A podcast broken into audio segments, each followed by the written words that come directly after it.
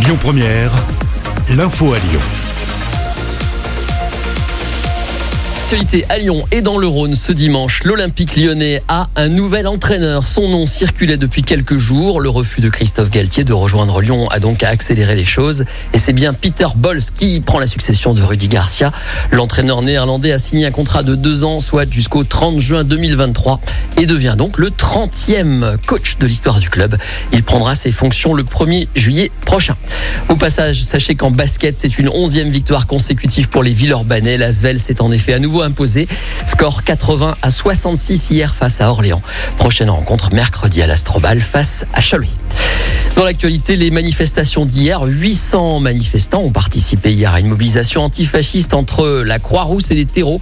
Un cortège qui est notamment passé en guise de soutien devant la librairie anarchiste La Plume Noire qui avait, on s'en souvient, été violemment prise pour cible le 20 mars dernier. Les Gilets jaunes étaient également de retour hier à Lyon. Ils étaient environ 300 manifestants entre la place Bellecour et la place Jean Massé. Tout le monde s'est dispersé dans le calme vers 16 heures.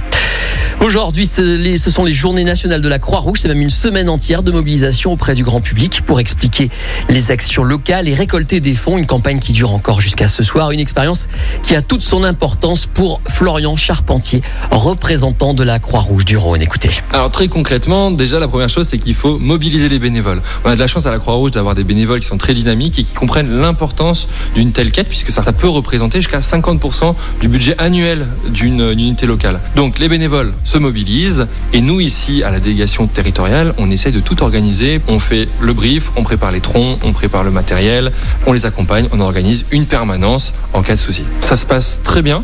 Les gens comprennent l'urgence de la situation et donnent de manière très volontaire. Et, et je vous cache pas aussi qu'ils sont très heureux d'être dehors et pouvoir discuter avec des gens et que du coup le contact avec nos bénévoles est assez, est assez bon. Des bénévoles que vous retrouverez donc partout dans Lyon jusqu'à ce soir. Et puis ce dimanche à 15h se déroulera au Grand Hôtel Dieu de Lyon la Doy Fashion Week, un défilé qui mêle une multitude d'artistes et qui a pour volonté de mettre en avant les jeunes lyonnais, une cause importante aux yeux de Joseph qui en est le directeur artistique au micro d'Antoine Galen. On néglige beaucoup les jeunes d'aujourd'hui. Je parle de la jeunesse cachée qui n'ose pas forcément montrer leurs capacités.